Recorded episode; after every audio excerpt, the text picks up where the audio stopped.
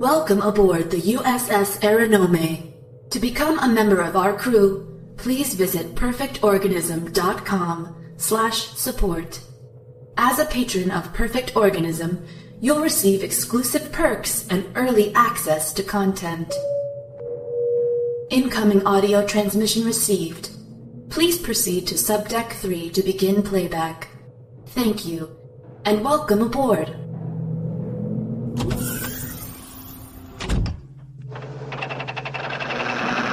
Before we dock, I think we ought to discuss the bonus situation. Right, Brett and I, we think we ought to, we deserve full shares, right, Right. baby? You see, Mr. Park and I feel that the bonus situation is good. Move! Get out of there! Don't you move! Don't! Move, don't! Move, don't! Get out!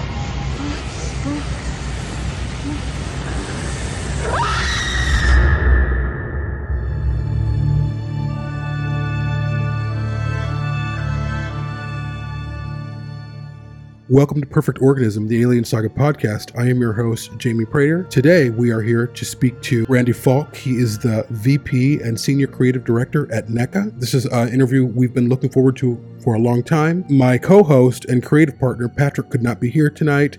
He's dealing with some emergency family issues. He sent his well wishes and a few questions. So, Randy, thank you so much for coming on the show. Thank you for having me. Looking forward to it.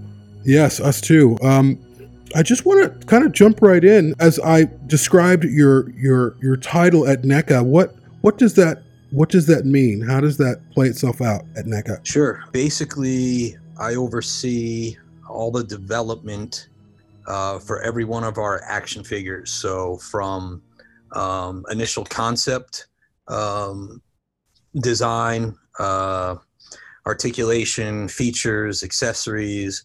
Uh, in in many cases, character selection. Uh, certainly, it's appropriate in the worlds of Alien and Predator as we try to, uh, you know, keep those lines very diverse and uh, pool from all the uh, expanded universe. So we don't limit ourselves to the theatrical films. We're looking at the video games, the publishing, um, you know, the old Kenner toys, just whatever we can mine from, just to keep the line fresh and interesting. Um, and that's something that's been key to the success of both those lines is really uh, orchestrating that from the start knowing that we want to mix it up. And certainly if there's like a current film or a current game release there may be a focus or initiative for those things at that time um, an anniversary year things of that nature. But otherwise uh, we try to spice it up you know mix up the series and the contents. Um, so i work all, with all the sculptors um, with the licensors, in this case, uh, you know, 20th Century Fox, um, on on the entire development from concept, sculpt, design, uh, accessories, paint, packaging, uh, all the way through production and manufacturing uh, till it's on the shelf. Wow, wow. So uh, before we get into that a little bit more, how did you find your way to NECA? So I've always been um, a toy collector and toy junkie uh, since the 70s, really. Um, my first action figures were Mego toys, the eight-inch Mego line, superheroes in the mid 70s.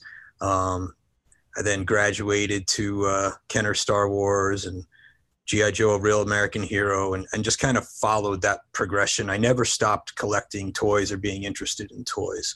Um, as I got older, you know, cut customizing, kit bashing, um, making figures that you know, I can remember in college making my own Crow figure, like before there even was a Crow movie, but just from the, you know, the comics and stuff like that. So, uh, always had an interest in it. In the mid '90s, about the time I uh, uh, graduated college, um, McFarlane Toys had gotten uh, their start, and they really um, were taking it to a whole nother level where toys were always you know geared towards kids and simple and not detailed and didn't have a lot of paint operations uh, you know everything was kind of dumbed down and simplified and they were really bringing toys to a new exciting place.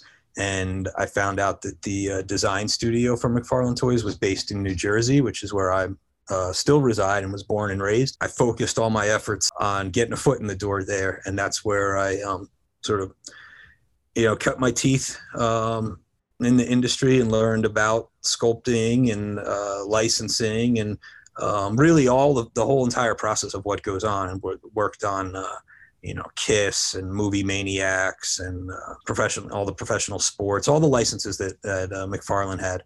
Uh, so I spent a few years there, you know, learning all I could, and then they were going more mainstream and doing more, uh, really more and more sports, which wasn't my thing. I'm a creature and, and monster guy. You know, I love the horror movies, the slasher movies, and certainly stuff like Alien, Predator, RoboCop, Terminator. Um, and you know, when I started there, that was probably 70% of what we did, and then the other 30% was probably like Spawn and Image Comics.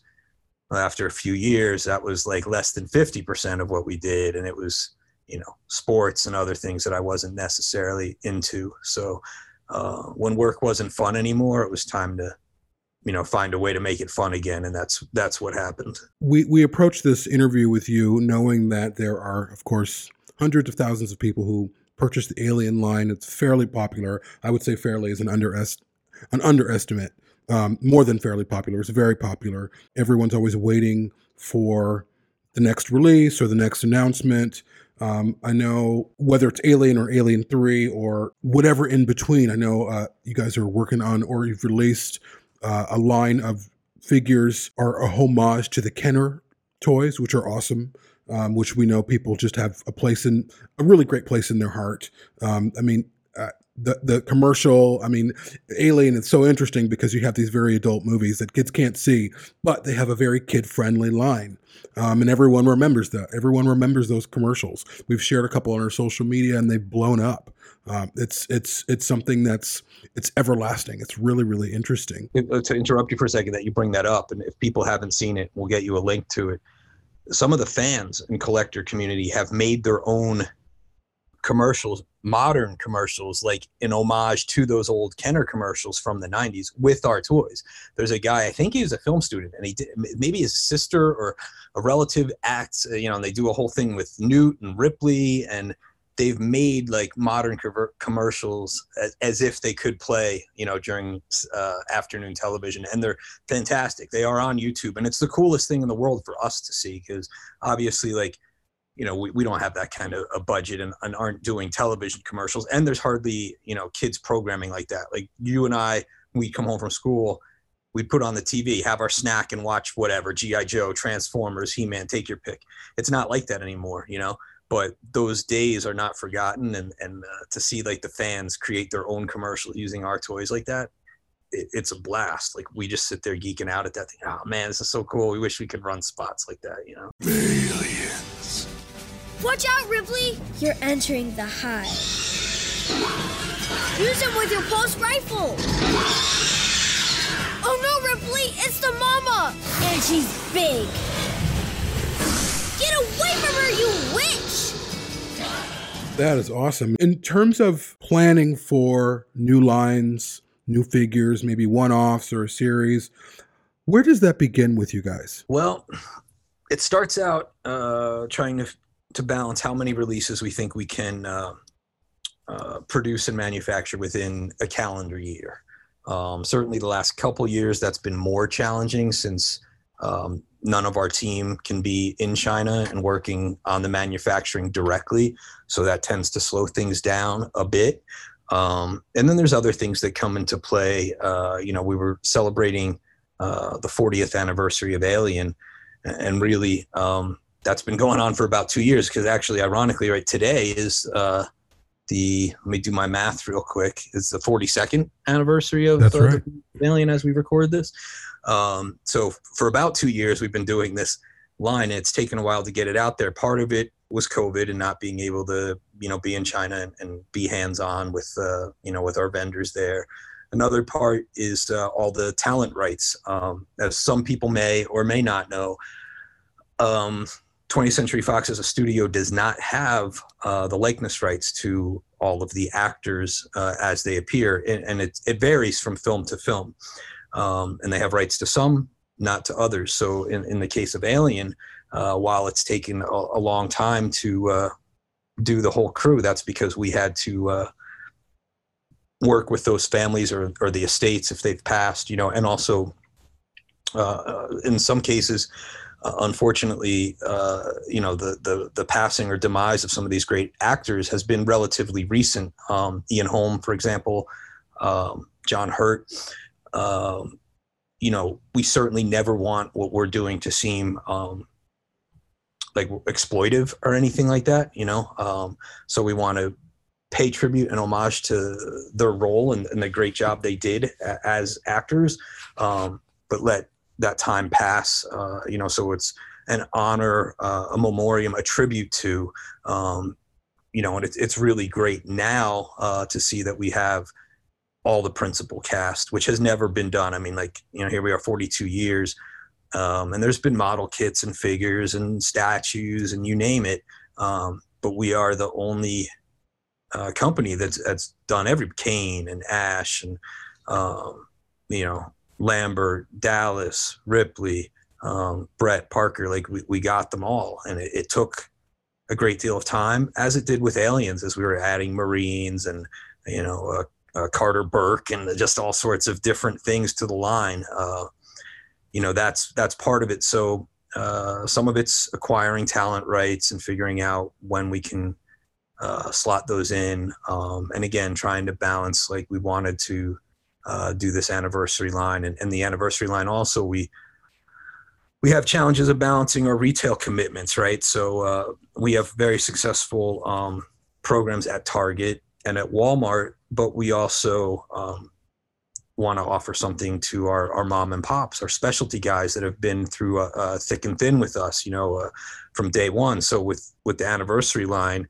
um, we t- tried to carve it out and have like an assortment that went to Target, an assortment that went to uh, Walmart, and an assortment that didn't go there and only went to the specialty guys. And, and we tried to balance that in the you know, when we did uh, Brett and Parker, which were two figures we never did before, those went uh, to the hobby market, to the specialty market. So they were uh, more accessible, easier to get. You didn't have people like scalping them and whatever, and people could order them online easier and stuff like that. Um, so it's a it's a combination of a lot of things. Uh, um, retail commitment, licensing, acquisitions, approvals, um, you know, and we're at a time where there's a bit of a transition because there's no film currently coming. Um, you know, uh, some people probably know Disney purchased Fox, so there's a little bit of transition there.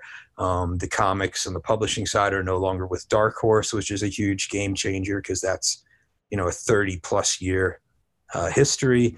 Um, you know, and on the exciting front, at the end of last year, they announced a, a television show that's in development. So certainly we're our interest is peaked and we want to know what's happening there and certainly want to support it as we have every uh, you know fresh iteration and, and, take on the franchise.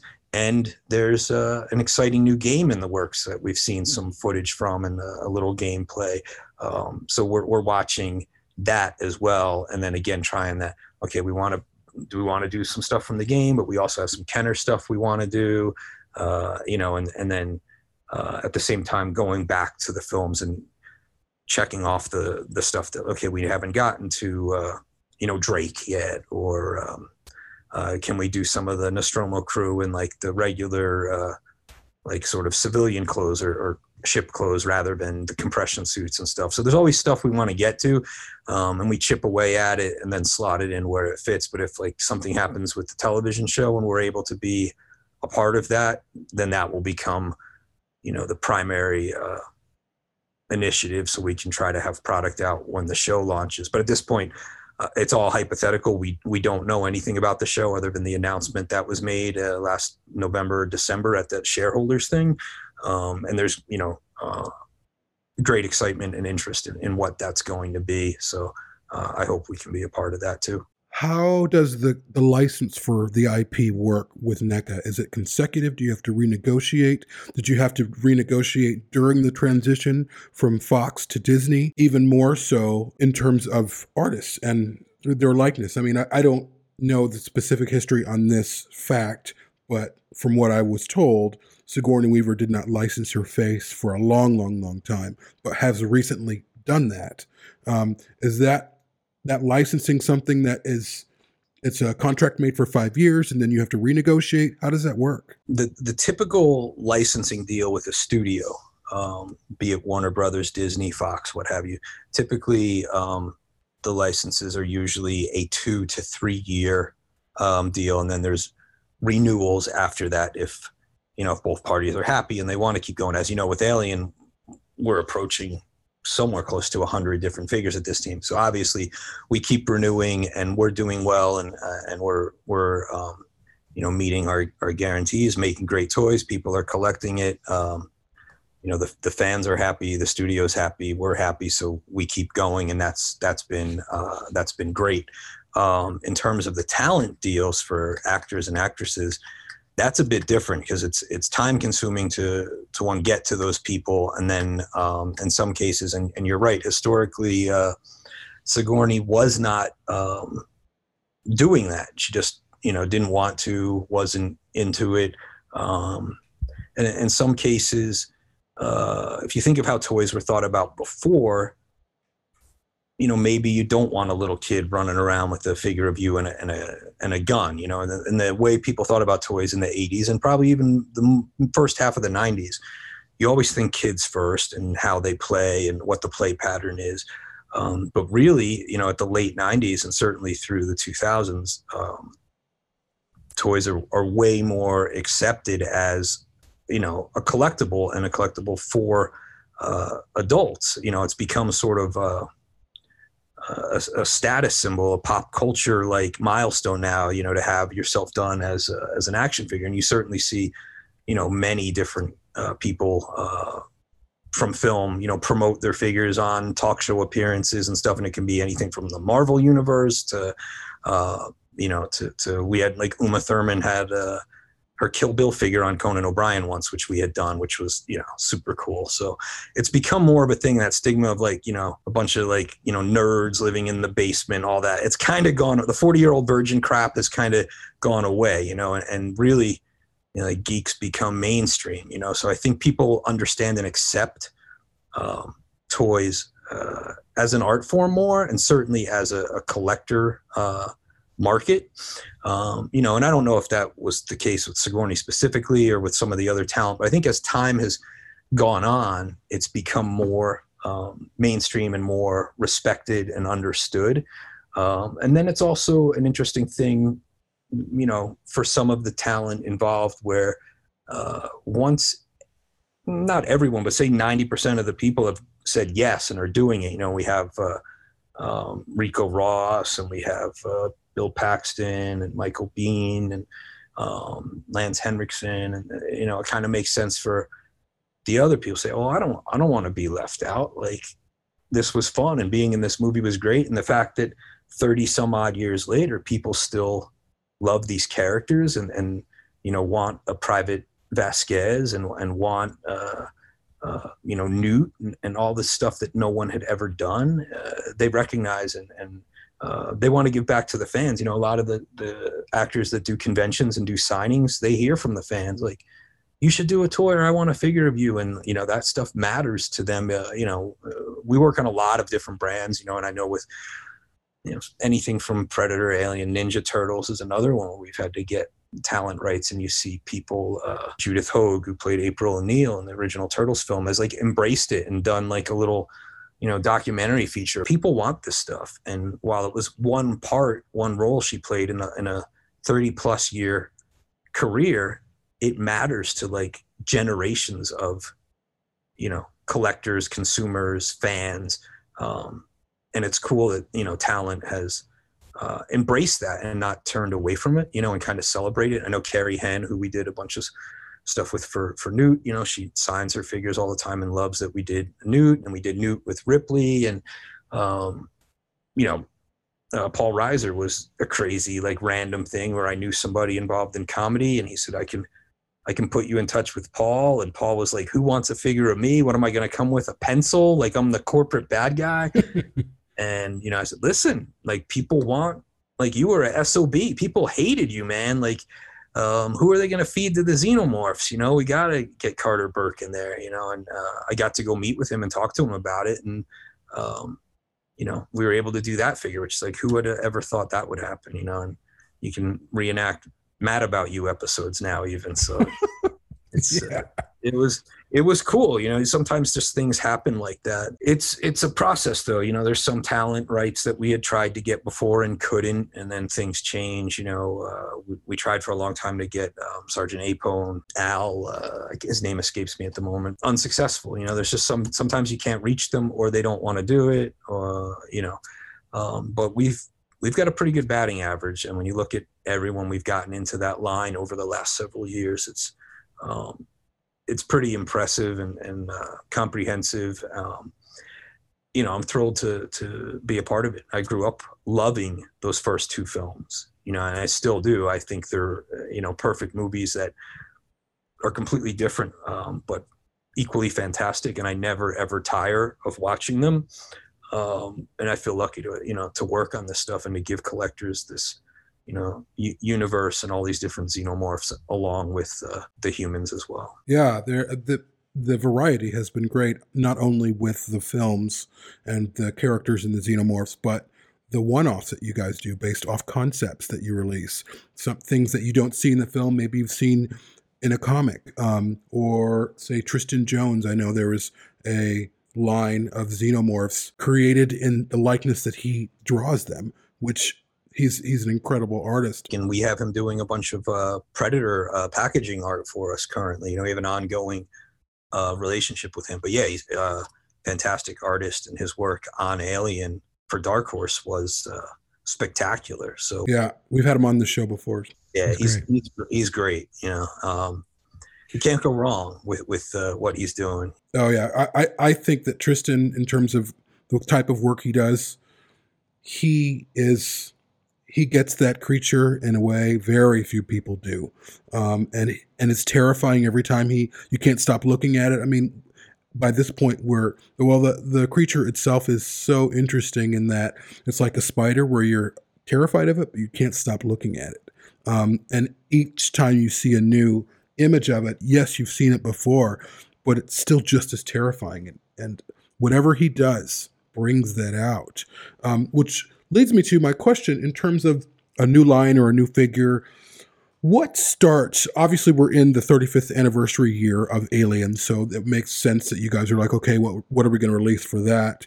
Um, but in general, is it ever a time where the studio comes to you and says, "Hey, we'd like you to do this," or is it you always saying, "Well, what do we want to do next? What are people asking for?" If it's a not, if there's not a tentpole release like a, a current film, uh, a big video game launch, it is generally left up to us to sort of um, come up with a line list that we think is uh, a good balance and that collectors are going to want.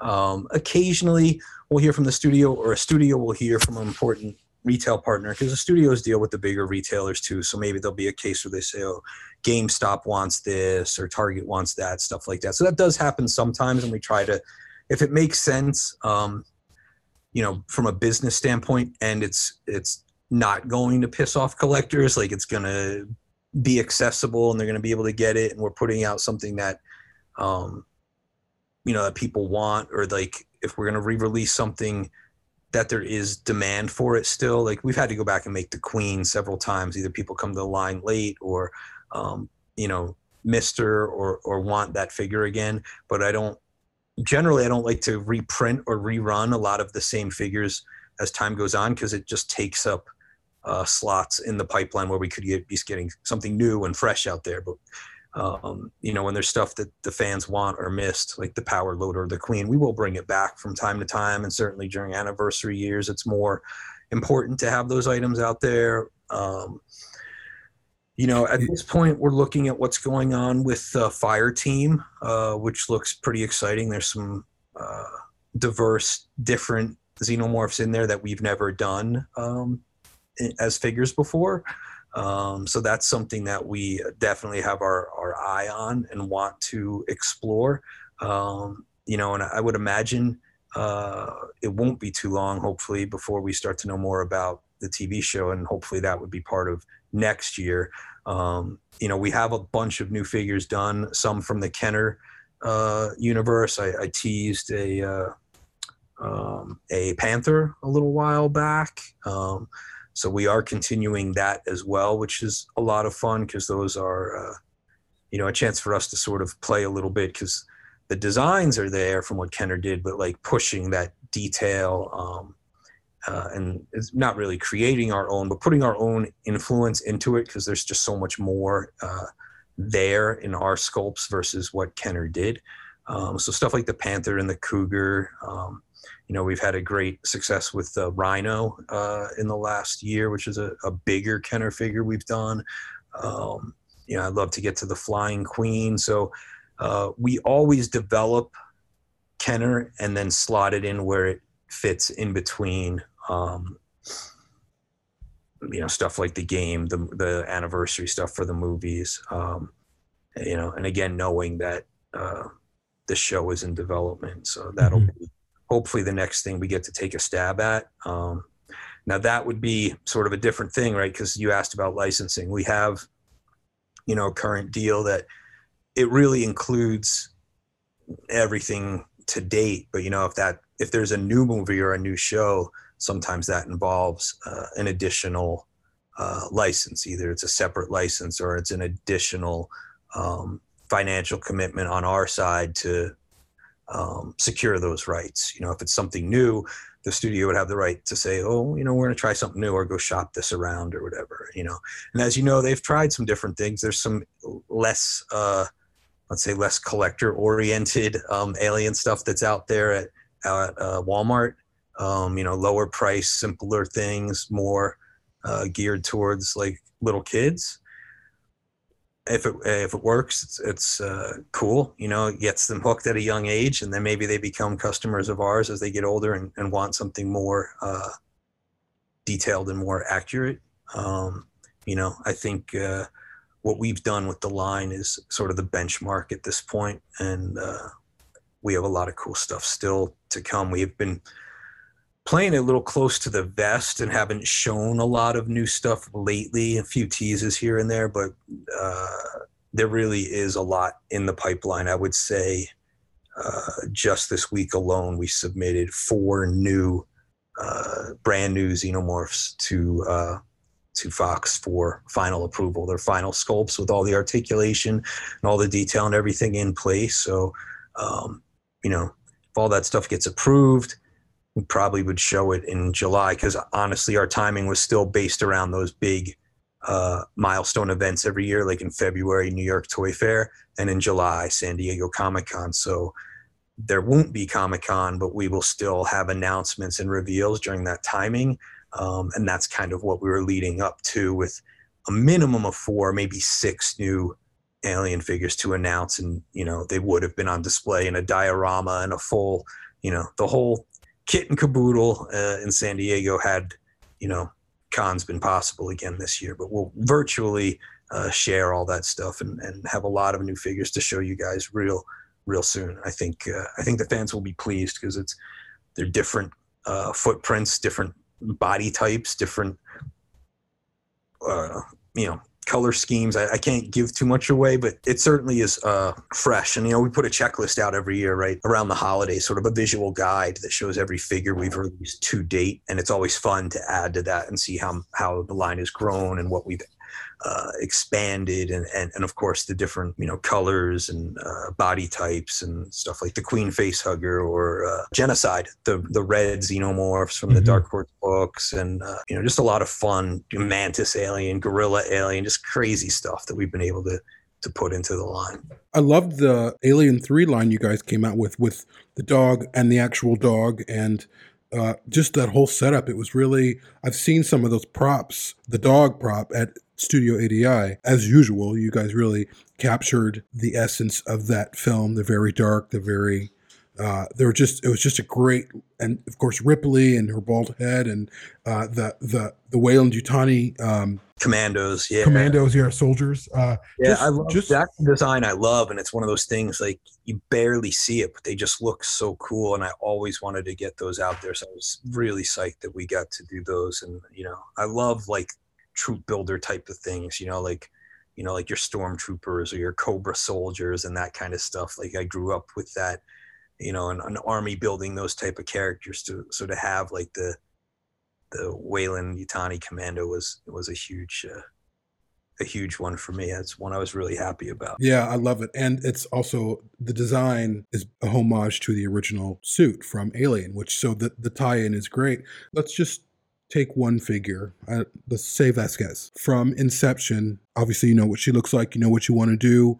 Who sculpts that? What's that process like for one figure, and where and where does it go? Like, what's the line? Sure. In the case of Vasquez, and really a lot of the females, we tend to lean on some of our female sculptors more, um, just because they can capture the sort of uh, softness and uh, beauty that a woman has versus a man. Uh, men's features just tend to be, you know, harsher uh, and rougher, and we're not necessarily pleasant to look at. Um, where women, there's just it's harder to capture. Women and, and kids are the hardest things to sculpt, just because everything is uh, softer and more subdued. There's a lot more subtlety. Um, so uh, in the case of Vasquez and, and, Ripley and some of the others, um, we have a very talented uh, female artist named Adrienne Smith um, and she was the first one that I turned to, uh, you know, in creating Vasquez and said, "Hey, listen, this is the plan. Um, we got the rights to to Jenette as Vasquez, and we're going to do a couple figures with this because she has like the BDUs, but then she has the Smart Gunner outfit, and we want to, um, you know, get a few plays out of this because she's such a great iconic character and such a, you know, just such a badass." Um, and so that's where it started. So we come up with a plan that I give to adrian that says like, you know, here's the initial version, sculptor in the tank top, and um, then we're going to add on, uh, you know, the tactical gear, um, the best At the same time, we have a fabrication team uh, that works on all the accessories. So we have uh, model makers that are making the smart gun, the harness, uh, the knife, uh, pulse rifle, anything else that she would come with that's from uh, sort of a mechanical point of view. It's not it's not sculpted in clay or wax, but it's more machined. Uh, nowadays, a lot of that stuff's done digital. Um, we do a mix of digital and traditional with the accessories, and and all the alien stuff at the time uh, was built traditional. So it's model makers with um, like ABS plastic, styrene, Ren, cutting and carving and uh, fabricating all of those pieces simultaneously uh, while Adrian is sculpting the actual wax figure. In an ideal world, the accessories are done at the same time or a little ahead of time so then we can hand them off to Adrian so she can adjust hand position, finger position. If you know, we have gun holding hand, you want the finger on the trigger, a knife holding hand, you know, working out all the uh, play pattern and the way the character needs to interact with the accessories.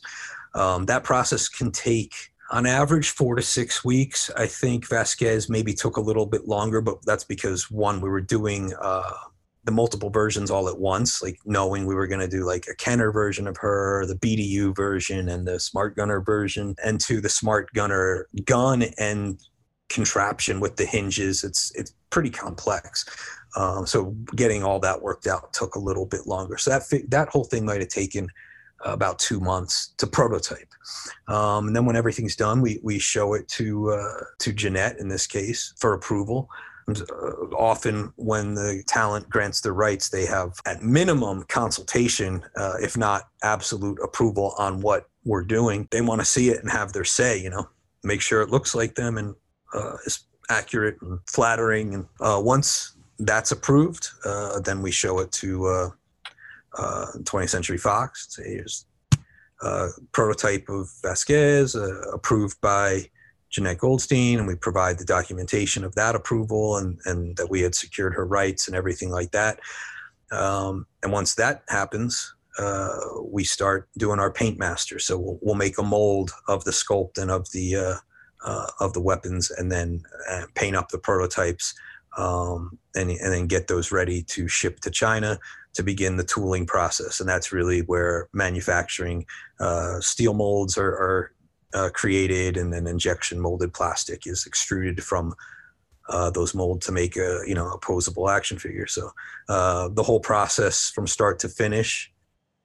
You said from inception of getting her rights and then uh, sculpting approval, everything like that is probably about nine or ten months from when we started to when it was on on shelf. Wow, that's not that long. That's fantastic. It's probably longer now uh, in a COVID world, um, but that's probably what it was then. You know, we we generally have about a seven to nine month turnaround. That was our our average for a long time. Everything's taken longer in the last year and a half for obvious Mhm. reasons, and it's not even just the manufacturing, even like shipping. If people follow the news and current events, there's been like record numbers of containers coming into the ports. It's taking longer for this stuff to get cleared, unloaded, put on a train, brought to a store. Uh, you know, um, and of course, essential goods. Certainly, when we're in the height of the pandemic, anything uh, that was non-essential uh, takes a back seat. Obviously, Mhm. it's more important that people get their uh, PPE and uh, and their sanitizer and their food and, and medicine and those things and you know toys and, and all that kind of stuff can can wait. It's it's it's starting to turn a corner. I think things will get back to normal certainly by next year. But um, you know, uh, typically that's that's you know we always like in, uh, compare it to you know having a baby. It's like that nine month cycle. You, we're we're baking our little plastic uh, figure babies and getting them ready for uh, for a shelf.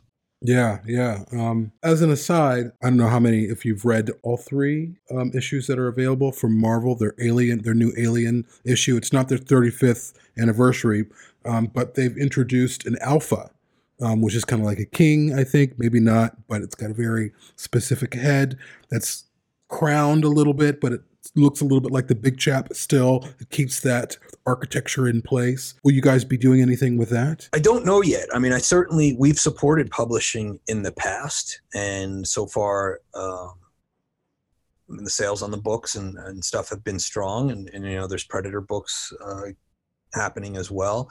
Um, so probably we will look that way. I think we're kind of waiting to see, you know, what stands out and what's like with Dark Horse. It was so much easier just because that history was there, right? We we had literally 30 years to to pull from, and they always carried the torch when there wasn't necessarily films happening or in between all the films, um, and wrote some great stories. So we knew uh, that history was there. It's always easier to go back. It's like risky, like as you know, we do a lot of different licenses, and when you do something that's current or new, there's where the risk is because you don't know if it's going to take off or resonate with the fans. When we're doing our classic legacy stuff like Alien, Predator, Gremlins, uh, Terminator, all that, you know what's you know what works and you know what's good and what fans want. You know because we we kind of grew up with it all.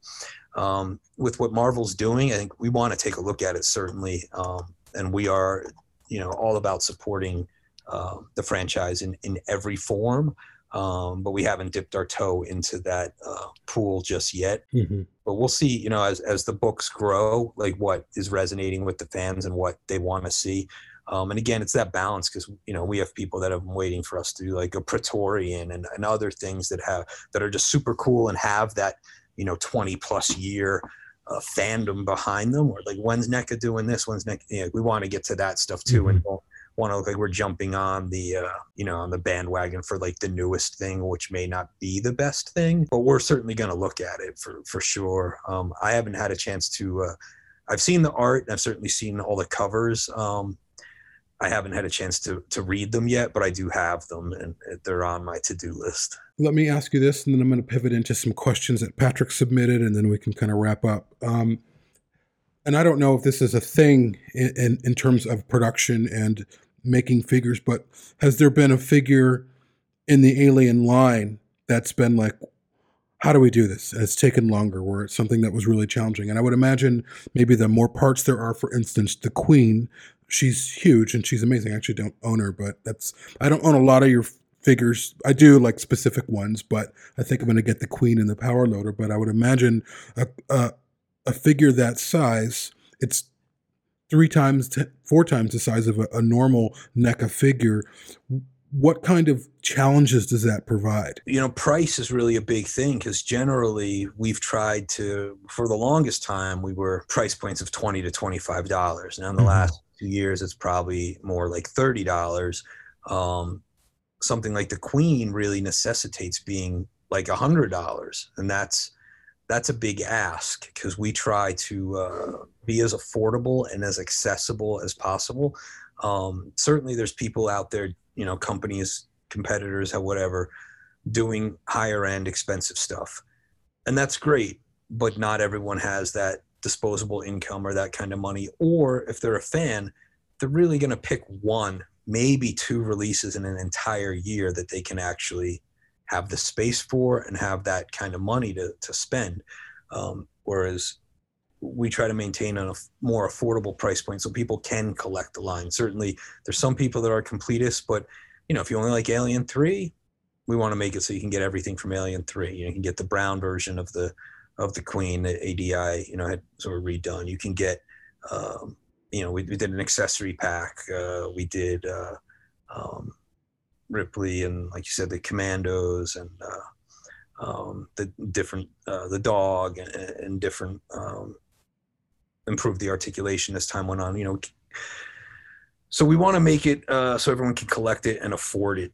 Um, the Queen took a while for us to get to because we're like, well, is the fan base big enough? And then where are we going to put it? Because certainly, back when she came out, Toys R Us was still a thing. They were like our biggest retail partner at the time.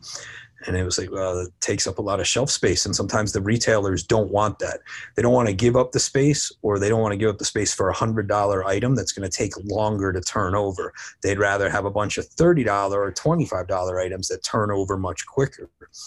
Um, you know and that's a challenge because then it's like well people say oh then you know sell it direct or just put it on the web. And it's like well that's you know that's a possibility but it's not always the best just someone then has to know it exists in the first place. Like you're not getting anyone finding it fresh. You know, we've had and certainly when we were doing Godzilla, saw a lot of this where people would just impulse buy. Someone's in a store, they walk by an end cap at a Toys R Us or now Target, and they see this kick-ass, cool, superposable, super detailed figure for 25 bucks and and they just buy it and then they find out oh wow they make this and they make that and you know it, it opens the door and i think that's one of the things that um, is important about our retail presence and why we've uh, uh, done well at, at, target and walmart in these last couple years is that we're reaching a bigger broader audience. Uh, i think a lot of collectors become so focused on themselves and how they collect they forget that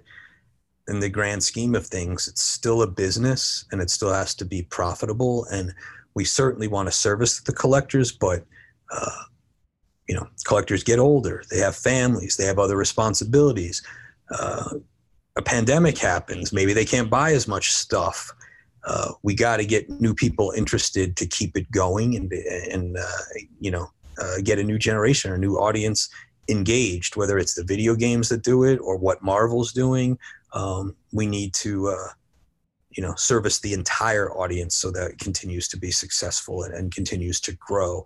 Um, so with the queen uh, it was about uh, knowing that the fan base would support a figure that expensive. And then from an engineering standpoint it was like okay like you said she's massive and they have like fairly skinny legs. It's like how's the how are the legs going to support this? How can we like ratchet and strengthen the joints and maybe in the case of the queen we supply a display stand that uh, uh, has like a metal rod that you can use to help support or uh, anchor that upper body. So if you want to have her you know reared up more on the on the back legs and the little arms out you know there's a support that holds onto the chest and keeps her standing. Um, you know figuring all that out um, how the head slides back. And then of course retail packaging like we want the box to look impressive. So when you say oh this is a hundred dollars because it's huge but we also can't have the box be ginormous because then it takes up too much space on the shelf or a retailer will say oh we just we can't we can't carry that it takes it's too big. So um but the queens did great and we like we've rerun her probably three different times. The fans have spoken and shown that they want and we did a genocide queen and we did an alien 3 queen. So that's what is super cool. Like you know they always say you know vote with your your dollar and stuff. You know if we made something people didn't want then we wouldn't do it again or wouldn't do more. But the fans we owe it all to them because they've you know they've allowed this line to flourish and grow and get us to this milestone where we're, approaching you know 100 different figures. And we've been able to do you know $100 items like the queen or an $80 item like the power loader. Um, but it's super, you know, it's super cool to do it and to see people either display them on their shelves or do stop motion with them or recreate like movie stills using the toys. When we look at all the like Instagram toy photography and all that, and you see people with like, you know, Ripley and the power loader and, and the queen and then all the eggs. You know, we did eggs in like an egg carton a while back, you know, had open eggs and closed eggs and face huggers.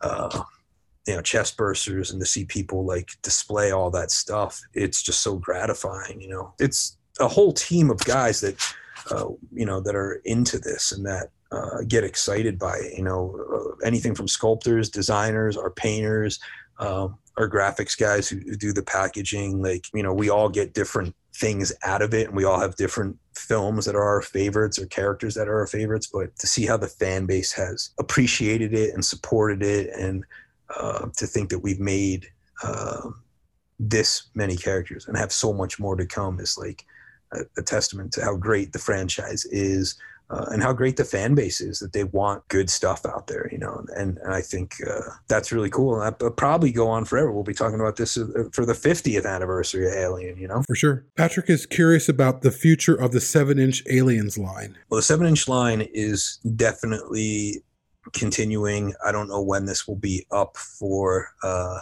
you know for your listeners, but I would say my best guess or estimate is by the end of July we will have announced or revealed somewhere between four to six new figures that are coming uh, all before the end of this year. Um, Okay. And there's certainly more in 22, um, but the back half of this year is full of new uh, xenomorphs that we have never done uh, or that you have never seen before. That's awesome. This is related because it's Ridley Scott, but like we, uh, we also, me and Patrick and uh, uh, another partner, Dan, we run a, a Blade Runner podcast and there's not a lot of stuff for Blade Runner. And how do you, I mean, I know like Alcon owns the IP, has, and I'm not talking specifically about Blade Runner, but is there IP that you guys would like to explore that's you're like, they're just not interested because of money and licensing and that kind of thing? Outside of Alien, you're talking about in Yeah. general? Yeah. Sure. So uh, you may not know, like we did Blade Runner 2049, Yes, you did. and that was uh, a very cool experience because I also love that original film. And, you know, I got to go to uh, Budapest, maybe. Yeah. Yeah. Budapest. Um. It was like whirlwind. It was like, you're going to go. I immediately drove to New York, got on a plane, flew to Germany, took another plane, flew to Budapest, spent a couple days uh, on those sets. And that is something uh, I'll never forget because so much of it was practical. And um, I think Denis is a, a fantastic director and has amazing vision. And I'm excited to see what he's done with Dune too Mhm. and he was so gracious and uh, so engaging that I was like jazzed to be a part of that project. Uh, I missed meeting Harrison Ford, unfortunately, but I did see like Ryan Gosling and uh, um, got to explore props and wardrobe and get all my reference and stuff. So that was uh, that was fantastic. I had hoped uh, that it would open some doors for the original, but you know that's been, I said, it's it's complicated and it's a licensing that thing that's been around with you know they don't have talent rights or uh, or they aren't able to get certain parties to to do it.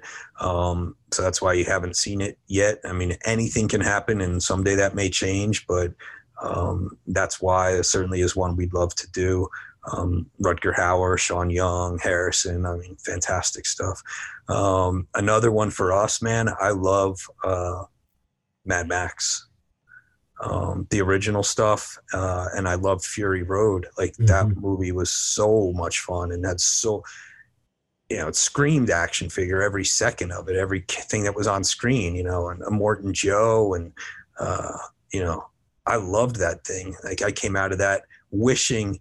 Had that feeling like you were a kid, as like you saw a new movie, you're like I want this toy, you know, I want to, like I wish I could have gone out there and bought a figure and you know witness me and you know I was like super into it Yeah. uh, but that's one that uh, you know for various reasons uh, you know and I, I don't know what all the details but they're, the studio's not able to license it and it's because i believe uh, the director um, either doesn't want to do it or they can't come to some kind of agreement about the you know financials or the profit splitting and how licensing is done. I'm not sure. Uh, but in general, especially with all the companies out there that are making things, collectibles, figures, statues, posters, you name it, if you don't see it, there's a reason why, you know, The Shining is another one. Everyone wants that. Nicholson doesn't want to do it, you know. Um, that you know, a Jack Torrance would be awesome. But for me, I, I like I would love to do uh the Road Warrior Mad Max franchise for sure, if that was ever possible. Um, and, and I can already see Furiosa as a figure. oh, figure. she's like, so great. oh, yeah. yeah, such a cool character and uh, such a you know such a fun, like high energy, crazy, you know, crazy movie. But yeah, so uh, there's a lot of stuff out there like that that just uh, you know maybe someday it'll change. And you know, there's been announcements that George Miller's doing another movie, so maybe they'll work something out. I don't know. Like uh, you know, we can always hope. Uh, you know, as you know, certainly with Alien, like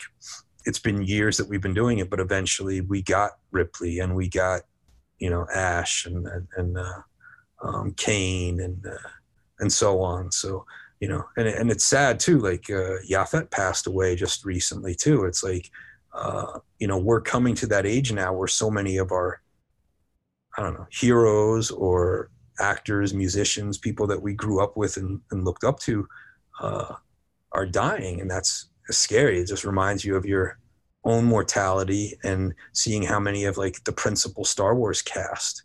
You know, today's the anniversary of the the original Star Wars. You know, that's, that's a huge reason why I fell in love with toys in the first place. Like uh, that that Kenner line, you know, Oh, yeah. and uh, I think we've lost Leia and Chewie and and R two and Boba Fett. And, uh, it's you know, it's like damn, we're getting old. Yeah. Movies are timeless, and we can always watch them and enjoy them. But to see, you know, to see that happening, it's like uh, it's just you know, sad. I'm going to throw in one question from a friend of ours. I was like, I'll we'll see, and then I'll, I'll, I'll wrap this up. So our friend Mike Dennis asks if now that you have Kurt Russell's likeness for the thing, will you do a Snake Plissken figure? Here's like an interesting piece to this whole likeness and license equation in that you can have an actor's license or like, like likeness for one thing, but it doesn't mean you have it for another. Like certainly the thing is a universal picture. It's licensed by Universal. Um, and yes, we have Kurt's likeness for that. Uh, Escape from New York is licensed by a different studio. Um, and we'd have to see if, you know, if we could do it. Uh, and if, you know, just go a step further. If we wanted to do like Big Trouble in Little China, that's a Fox thing, but we know they don't have Kurt's rights. So then we'd have to do a separate deal with with Kurt if he was willing to do it. So even though you have one, it doesn't mean you're going to get the other one. Um, and a, a perfect analogy or comparison would be Carl Weathers. Um, years ago, we did a Rocky line, and MGM was the studio and licensor. They had uh, Carl's rights as Apollo Creed. So it was just part of the license. They have Sylvester Stallone, they have uh, Carl Weathers, they have uh, Dolph Lundgren, Mr. T.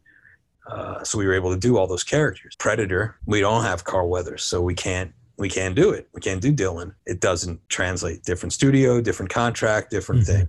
So Yeah. I love Kurt Russell. I am so glad we're doing Thing figures. That's another one of those movies that I grew up with. I remember the very first time I saw it, it freaked me out.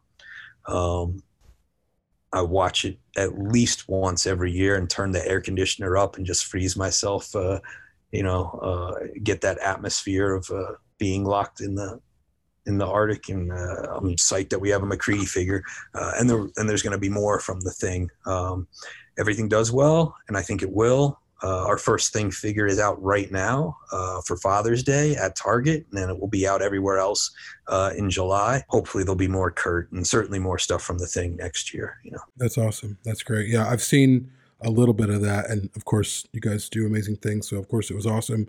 Um, to wrap this up, first of all, I want to say thank you for coming on the show. I know this is a long time coming. Obviously, the Alien fandom is rabid about, as you can see everywhere online. When's the next thing? When's the next thing? Everyone's always waiting to see what you guys release next.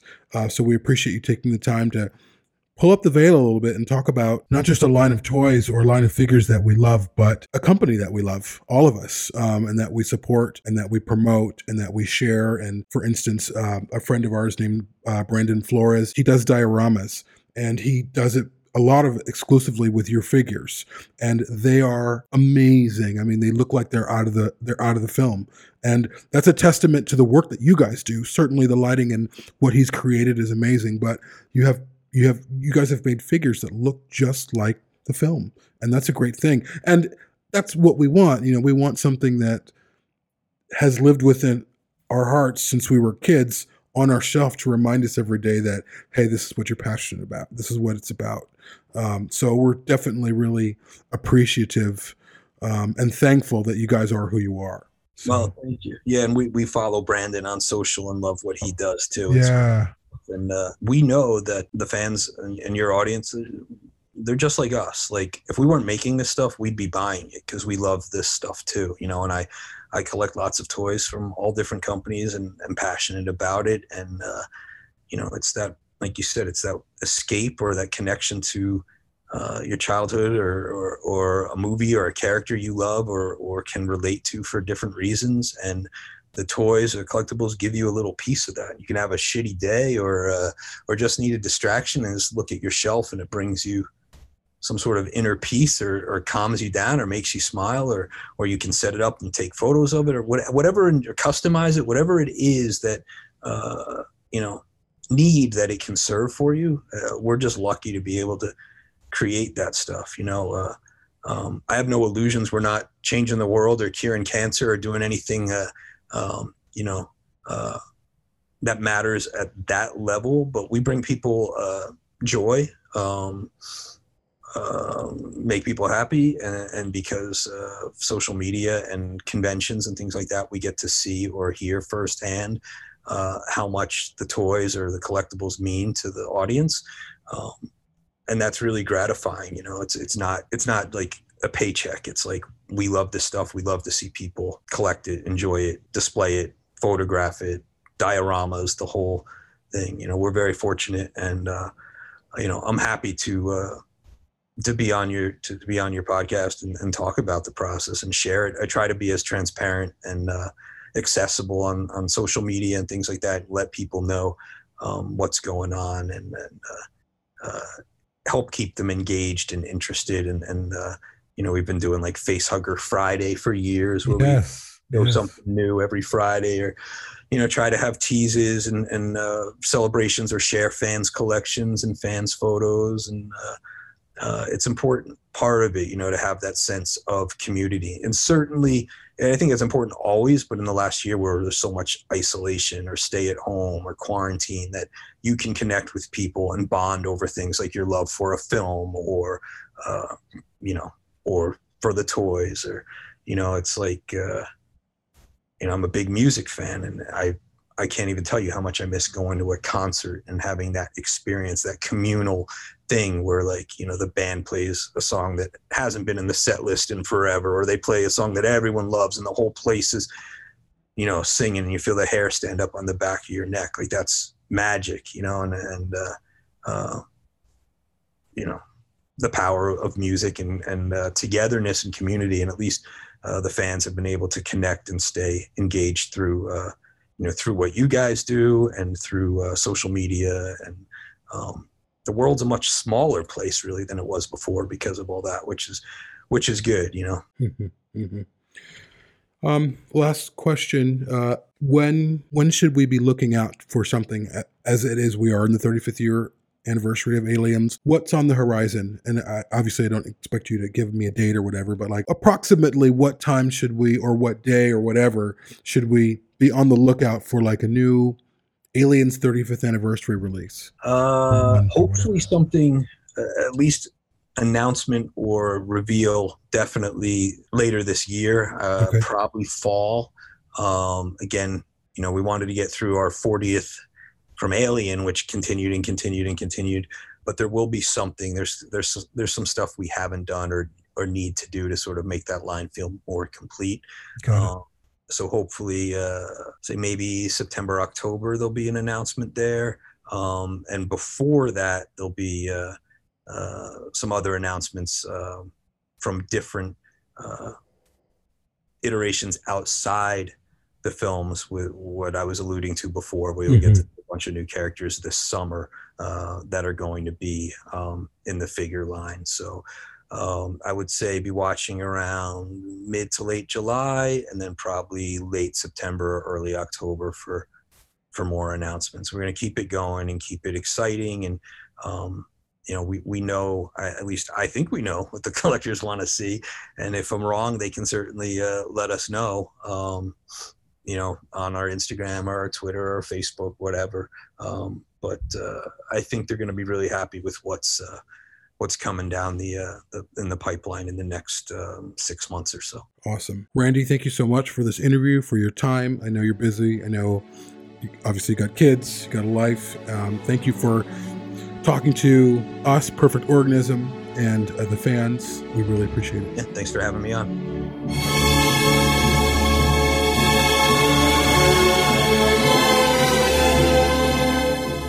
For more on Perfect Organism, the Alien Saga podcast, please visit perfectorganism.com.